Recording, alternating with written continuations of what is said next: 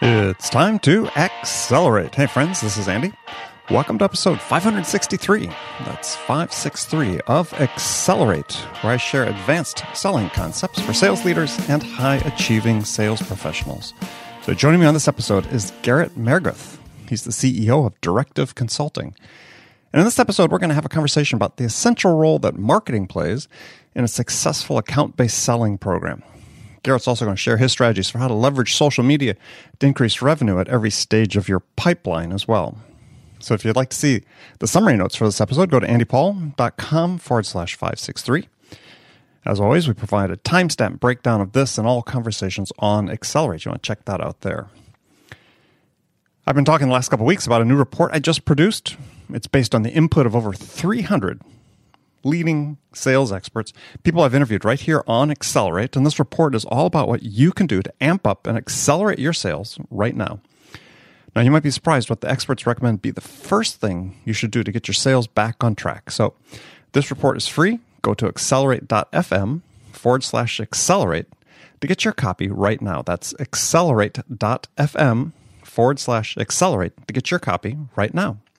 Hey, also noticed last week that Amazon lowered the price on my second book. That's Amp Up Your Sales Powerful Strategies That Move Customers to Make Fast, Favorable Decisions. Now, this book was, I was honored to be on HubSpot's list of the 20 best sales books of all time. So, if you want to learn precisely what you need to do to maximize the value you have to deliver to your prospects to win their business, then this is the book for you. So, it's normally priced at, gosh, $13.99. I think it's now available for $7.99, at least in the Kindle version.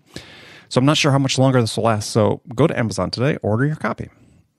Finally, before we get to the interview, I want to remind you that I want to hear your questions about sales or sales management, I mean, whatever challenges you're facing. So send your question to me at andy at andypaul.com. And each week I'll choose one to answer on the air. And I can do it anonymously if you don't want your name used. But I'll choose one question from those submitted from the previous week to answer on my Friday conversation with Bridget Gleason. And the winner, the person who submitted the question that we choose, will win a free half hour coaching call with me. Now that's that's a $250 value right there. So don't delay. Do it today. Submit your question to me at andy at andypaul.com. All right, let's jump into it with our guest today. Join me, Garrett Mehrguth. Garrett, welcome to Accelerate. Well, thanks for having me. Glad to be here. Well, hey, thanks for being on the show. Um, so, first question I ask almost all my guests, a standard question, is in your opinion, what's the single biggest challenge facing sales reps today? Differentiation. So uh, yeah. tell us what you mean.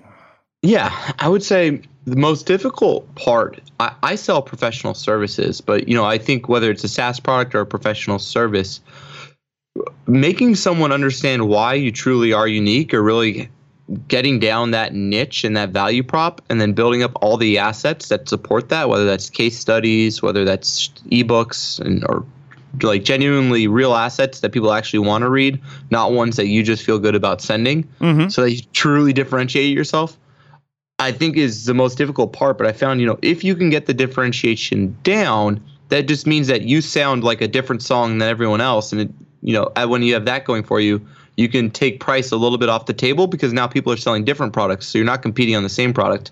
And now with price off the table and you're only talking about your differentiators and your value, it's a lot easier to close the deal.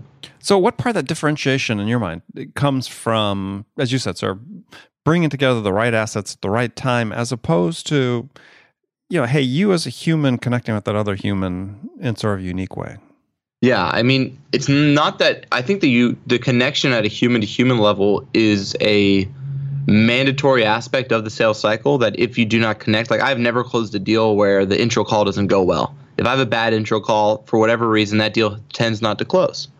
But when I said differentiation, I think it's the it's usually a vertical differentiation. So why at least in professional services, they want to know, well, have you worked with X type of firm before? Have mm-hmm. you had success with and if you can say, yeah, here's actually three exact examples, and I'd love to show you all the campaigns we ran. Actually, I'll show you the live back end of their campaigns. I'll show you what how we well, the reports I sent to them last week, and that you can literally allow that person to imagine themselves and self-identify with what you're selling, so that they sell themselves because they can imagine exactly how it solves their need And when Right. you do that really well by differentiating and having a vertical, now all of a sudden you have a very you, you know lucrative product that you don't have to compete as much on price on as much as value and benefits. Okay. All right. Fair enough. So we're going to talk about a couple topics today that that you know sort of blend the marketing and the sales aspect because you know bring your your expertise in. So one is you've talked about uh, how to leverage social media to increase your revenue at every stage of the pipeline. So tell us what you mean by that. I mean, it, I I, Yeah. I think about it. I, I presume maybe what you're talking about is increasing your your revenue potential at every stage of your pipeline. But if I have that wrong, let me know. No, I, I mean exactly. Yeah, the revenue potential, and you're totally right. And so, the idea is, I think sometimes, and this is myself included, we look at social media and we decide that social should somehow directly drive revenue. And so we look at it and we say, okay, well, how many people came from LinkedIn and filled out our form? And then we and so we start to treat social media as something it was never truly intended to be. And this is my own I hate it because I suffer from this too. We start to compare social media to other channels like paid search, marketing, outbound, and we start to all of a sudden say how does that stack up by the same metrics in the same kind of playing field and it's not because I think we need to look at social like we look at radio and we look at TV and we look at print sometimes, which Just is awareness building. awareness. I well, yeah, and I think because this cost per awareness is so much lower and the targeting so much better than any other channel out there right now. And so, you know, we deal exclusively with so you're B2B. saying you're saying the targeting and social, the cost of So good. awareness is lower than TV, radio, and and the other alternatives. No, what I'm saying is at a cost per impression, it beats them. It's much more affordable, and the targeting is Yeah, far better. No, exactly, Andy. Because like we just do B2B, and people are like, "Well, I don't want to be on Facebook. We need to be on LinkedIn." Right, and so you, you say, "Okay, I understand where you're coming from. From a you know logical like that makes sense, right?" And but you start to look at the channels, right? And you say, "Okay, well, LinkedIn, it's more expensive. I, I don't inherently just network on LinkedIn so much as either look for a new job or do research. And I'm no more less of who I am as a person, whether I'm on Facebook or LinkedIn.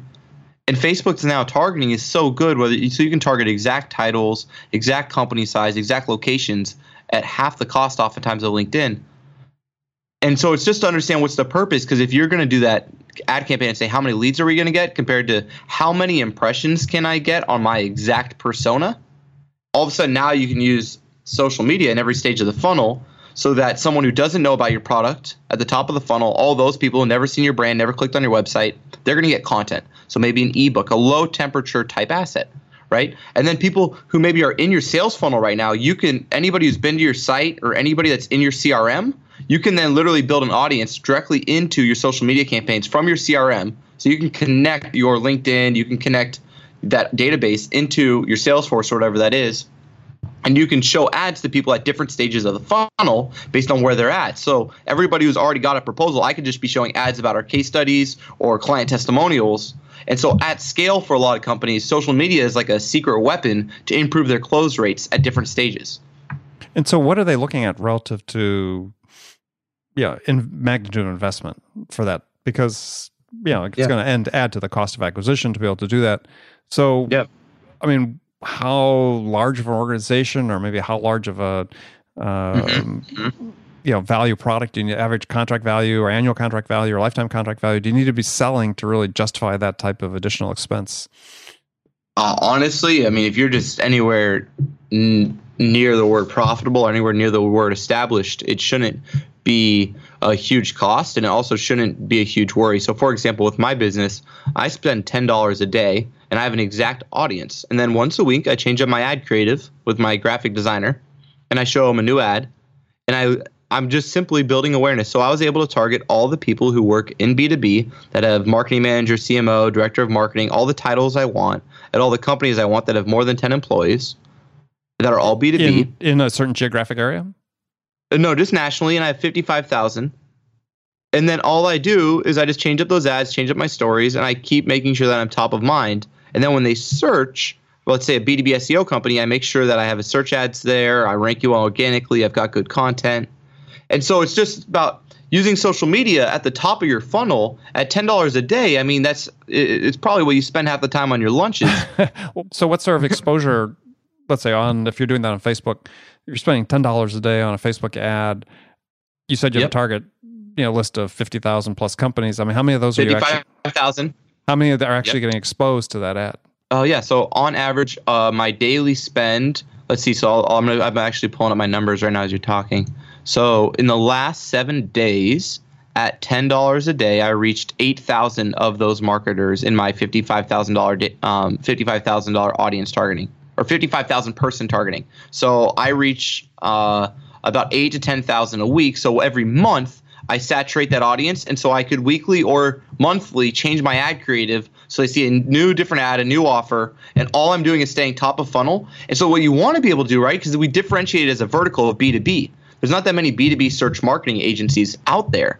So there's also not that many people looking for B2B SEO because they don't even know that an SEO company that only does B2B exists. Mm-hmm. So you have to generate that demand. Right. And for ten dollars a day, it's worth every penny. So you should find audience sizes that are kind of realistic to what you expect. Like there's only 55. You see what I'm saying? There's only 55,000 marketers in B2B anyway. So if right. I have a list in my audience where it's like two million, I'm like, oh crap, that's a bad audience targeting. I have to get my targeting better so that the audience size fits the market size. And now you've got a great audience that you should spend five, three, two, a dollar a day just getting in front of. If you're spending all this other money on everything else, it makes no sense for them to not have at least heard of you at the cheapest channel, social, before right. you expend at a high cost, which is sales reps, which is search ads, which is SEO, which is content.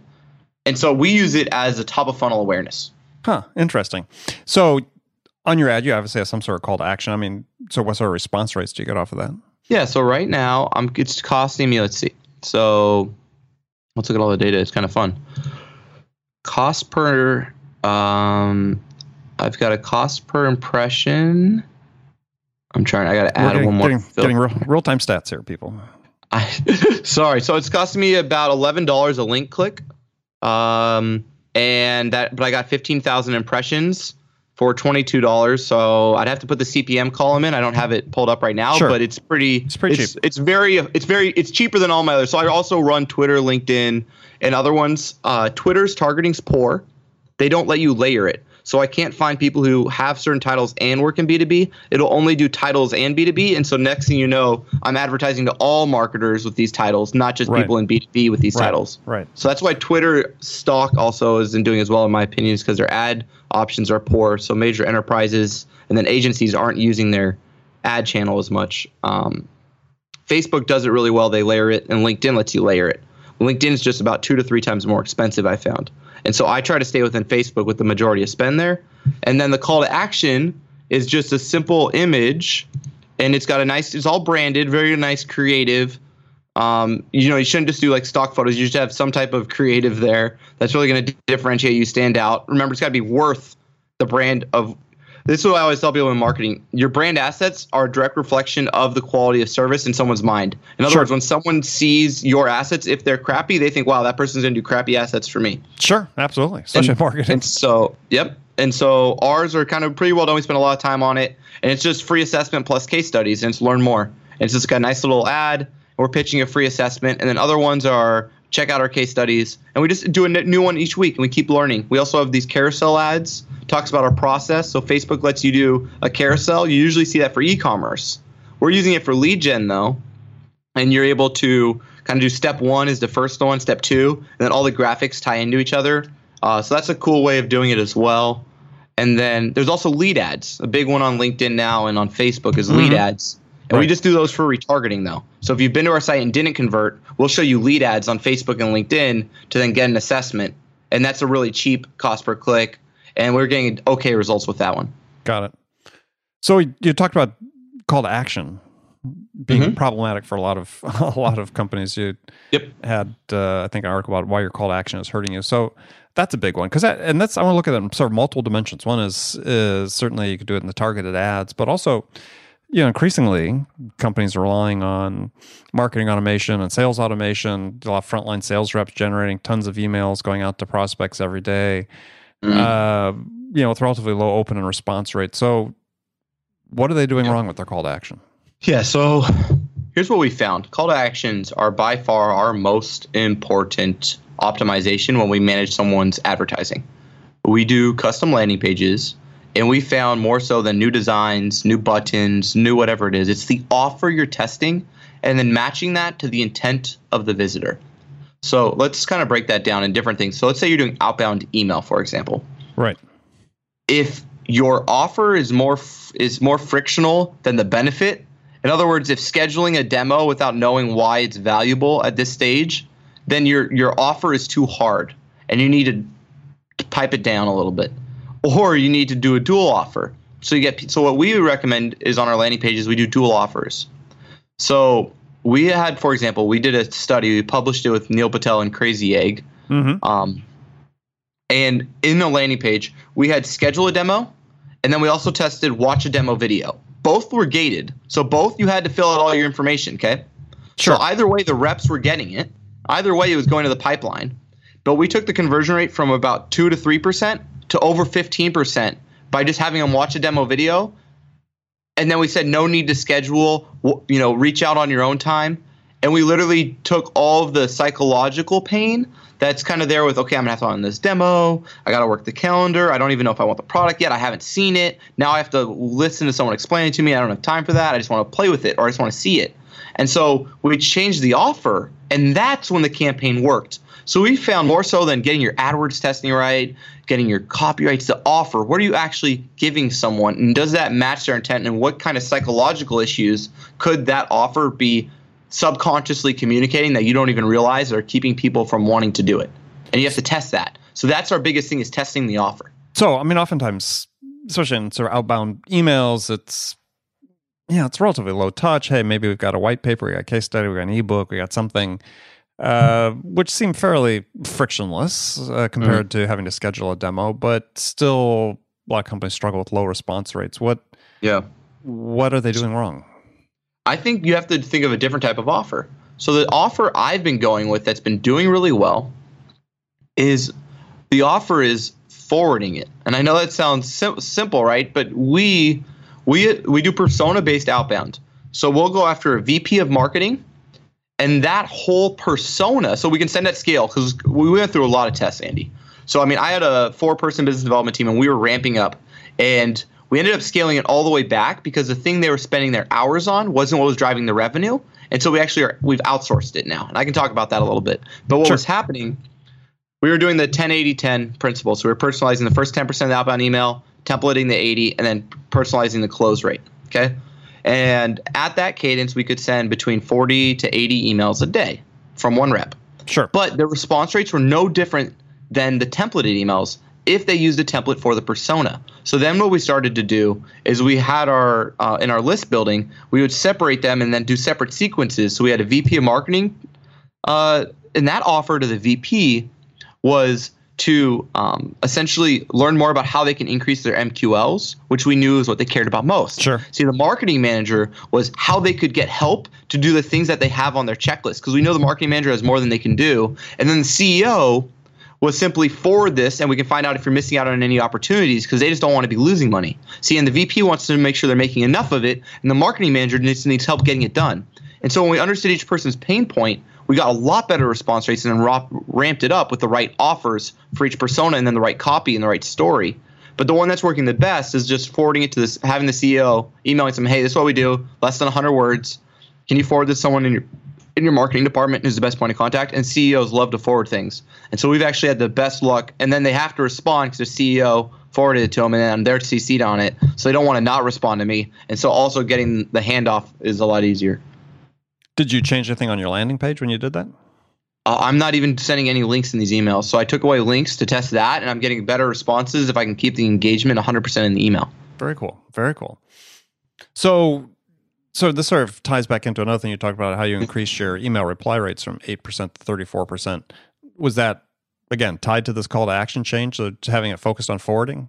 See, this one though is not a sales email. This was a content email, which is sometimes equally hard. But what we did is a little different. So we don't, we are not at 34% response rates on our outbound. I wish our breakup emails, when we get to that point, get us to about 10% on our sequence, mm-hmm. which I mm-hmm. think is pretty good. Um, but this is for content marketing. So this is uh, a more of a we'll do something for you. So essentially, what we do is we segment everyone in an audience. We scrape the web, and we'll find everybody, let's say, who does uh, writes on landing pages, and then we'll come up with a landing page sequence.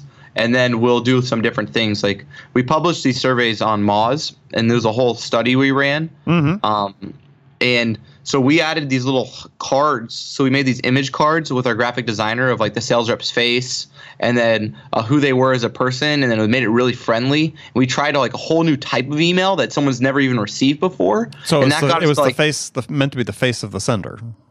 Yeah, yeah, yeah. So we started changing up the whole entire email. Exactly. So this had like this little graphic banner image at the top that was like personalized and custom. It was really cool. So that got us to like 15% response rates. And then we allowed people choices. So we said, you know, we've given you three options. Which one of these three is best? So we got to the point of participation. That got us to like 20%. And then we segmented the topics that we were suggesting per each vertical. That got us to like 30%. You see? So we just kept testing new theories Well, of like uh, how so to elaborate elaborate on that last one. But you were said you're segmenting the topics. Yeah, yeah, yeah. So like I pitched you to get on this podcast, right? And so how did I do that? I took all the different people who had sales podcasts. I had a VA scrape all those lists and then build all the emails. And I pitched separate topics to all the sales podcasts, as I did to the marketing podcast, as I did to the social media podcast, so that you could just reply, yes, that sounds good, with the one you liked, and I could get it all scheduled in no time. And so that's that same theory and that same testing is actually what got me on this show, and it works incredibly well. Hmm. Very interesting. All right, so let's let's talk again about a little bit about um, call to actions because this is again Yeah. outbound emails. Oftentimes trying to get the demo, but not always. So if you were to advise somebody, say, okay, you've got your outbound, you know, SDR team, biz Yeah. dev team, sending out forty emails a day. Yeah, should the should they really be aiming for the demo, or should they be doing something more as a more intermediate step that's going to maybe might require one more step in your cadence, but will increase your overall conversion rate to demos? Yeah. So I mean, I only want to get them on a call because you still have to act like you're the big dog on the block when you get the meeting. So you have to see if you they fit with you first, right? And or else I think you put the power of the relationship in the wrong place. And so you still have to hold on to something as the vendor. And so we don't want to pitch a demo first. We want to see if they're a good fit for us. And now all of a sudden we're exclusive and different. And that's been helping because you see, we, we want to make sure that they're a good fit with our B2B model. And we know we traditionally only take B2B SaaS companies. We already know they're B2B SaaS. We've already built the perfect list. But we have to make sure they know that we're different. And that's how we get that meeting. And from that meeting, we can then get the demo and we can start to know what budgets look like and needs look like so that and we don't just do a plain demo we do a full custom audit of them their competitors all everything out there and so when we get a demo for us at that point if we can get to the proposal we're at already over a 30% close rate because we've got so much info and so much time put into this proposal So, one point before we got on the air, you're talking about you've almost done too well in the past. So, what are you looking at changing, sort of going forward? I mean, it almost sound like you would almost captured too much business, but you know things go in cycles, as we all know with with companies. So, yeah yeah so what's the big what's right? So, what's your big initiative going forward this year?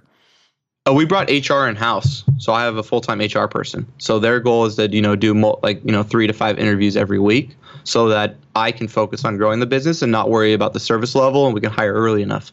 The idea, right, is that pipeline's still for us even super sporadic. We just have this you know funny thing where I'll go a month, nothing closes, and then all the deals in the pipeline decide to close that same Friday, right? And now Right. you've got eight accounts to onboard. You're like, thanks, you know that couldn't have. You know, two a week wouldn't have done just fine. um, Well, hey, it's it's their schedule, not yours, right? yeah, exactly, exactly. And so, and there's usually some budgetary and fiscal stuff that's cross industry. So it happens like people have closing at similar times for causes and reasons I've never quite figured out. But there's enough of trends going on that there is something going on fiscally. And so, but to make up for it, yeah, we are. We've been hiring earlier. We're trying to get better at you know knowing which ones will close. And then we brought HR full time in house um, to just make sure we're hiring. We're not a huge firm. You know, we only have 30 uh, 30 something accounts and we have 20 something employees Mhm. so we have a, a ton of employees per account here and we aren't the cheap guys we're also not the most expensive but we're probably you know we charge a good amount to do great work and so we have to make sure we we're very uh, person heavy and a lot of uh, consulting heavy And so we need to make sure we have enough people that are talented and trained and ready to work on these accounts. All right. So the last topic area we're going to talk about was was social proof, and mm. you had said that people aren't worried enough about social proof. What do you mean by that? Yeah. So the reason we grew uh, a lot at first was in every industry. Uh, people don't realize their their own website is not technically the best answer for your most valuable keywords. So let me let me kind of back into that. Sure. So ERP, let's say you sell ERP software. Okay. When someone looks online at the bottom of the funnel for ERP software, they're going to look at ERP software reviews, ERP software or best ERP software, uh, ERP software companies. See, these are all plural based queries that Google renders usually independent third party sites, and they rank very well for those, not individual companies. So, what I mean by that is in software, there's Capterra, G2 Crowd, Software mm-hmm. Advice. Yeah. You see all these players across the board. Since we have so many clients in the B2B SaaS space, we get to see all the data. And I can guarantee, and I'll tell you for a fact, that the ones that have the highest close rate and the highest conversion rates are coming not from Google, but instead from Capterra and places where social proof reviews are present. Now the problem is is that people aren't recognizing the value of reviews in B2B oftentimes because they're difficult to get. It can be scary. You never know what someone's going to say, right? Mm-hmm.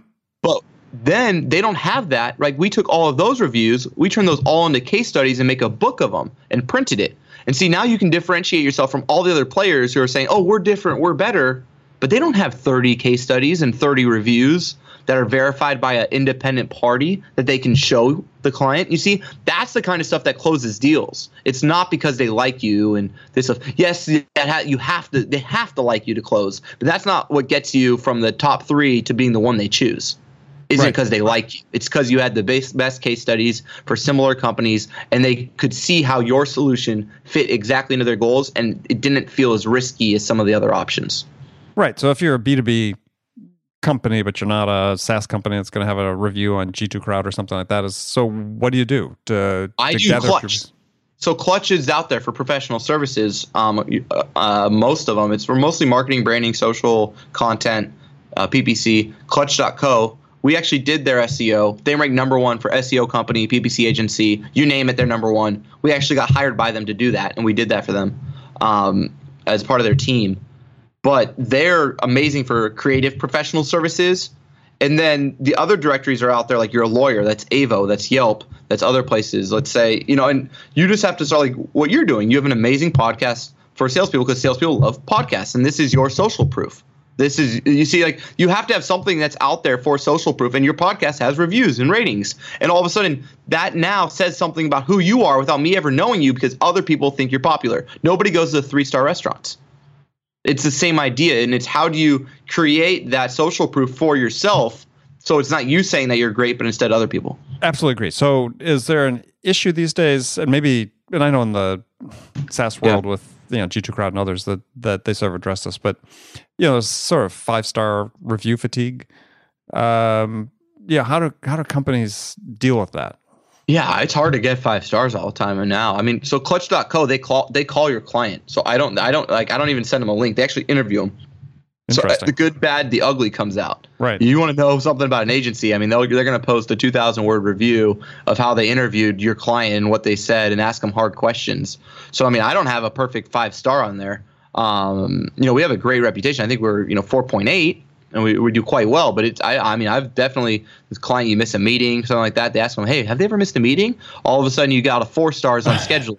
you see, I mean, it, you know, it's brutal. It is sure, brutal. Sure. But if you run a tight enough organization, you hold yourself to that standard and say our goal for growth is going to be customer success driven growth.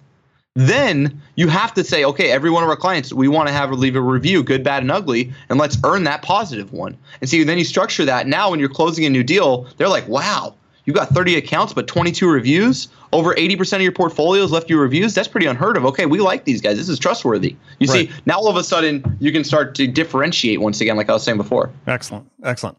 Well garrett it's been great talking to you. Um, tell people how they can find out more about directive consulting and connect with you. Yeah so it, we are a b2b search marketing agency. We do seo ppc and content for b2b companies. You can go to our website directiveconsulting.com we pour a lot of time and money and attention into our blog. It's fully focused on B2B and it's fully talking about search marketing. It's a pretty unique perspective. I don't think there's anywhere other learning resource out there dedicated to it like that. We also have a podcast called What's Next. And yeah, if you're looking to grow your marketing qualified leads or increase the demand for your product or service, we'd uh, love to chat with you. And hopefully, you know, we're both a good fit for each other. Okay. Well, excellent. Well, again, Garrett, thank you very much. And friends, thank you for spending this time with me today. Remember, please come back again tomorrow. Join us for another great episode of the show, Accelerate. Until then, appreciate if you get a chance, go to iTunes or wherever you listen to this podcast, subscribe, leave a review, as we just talked about, social proof, Garrett, because um, we want to hear from you about what we can do to make this a better, more valuable experience for you as well. So thanks again for joining me. Until next time, this is Andy Paul. Good selling, everyone.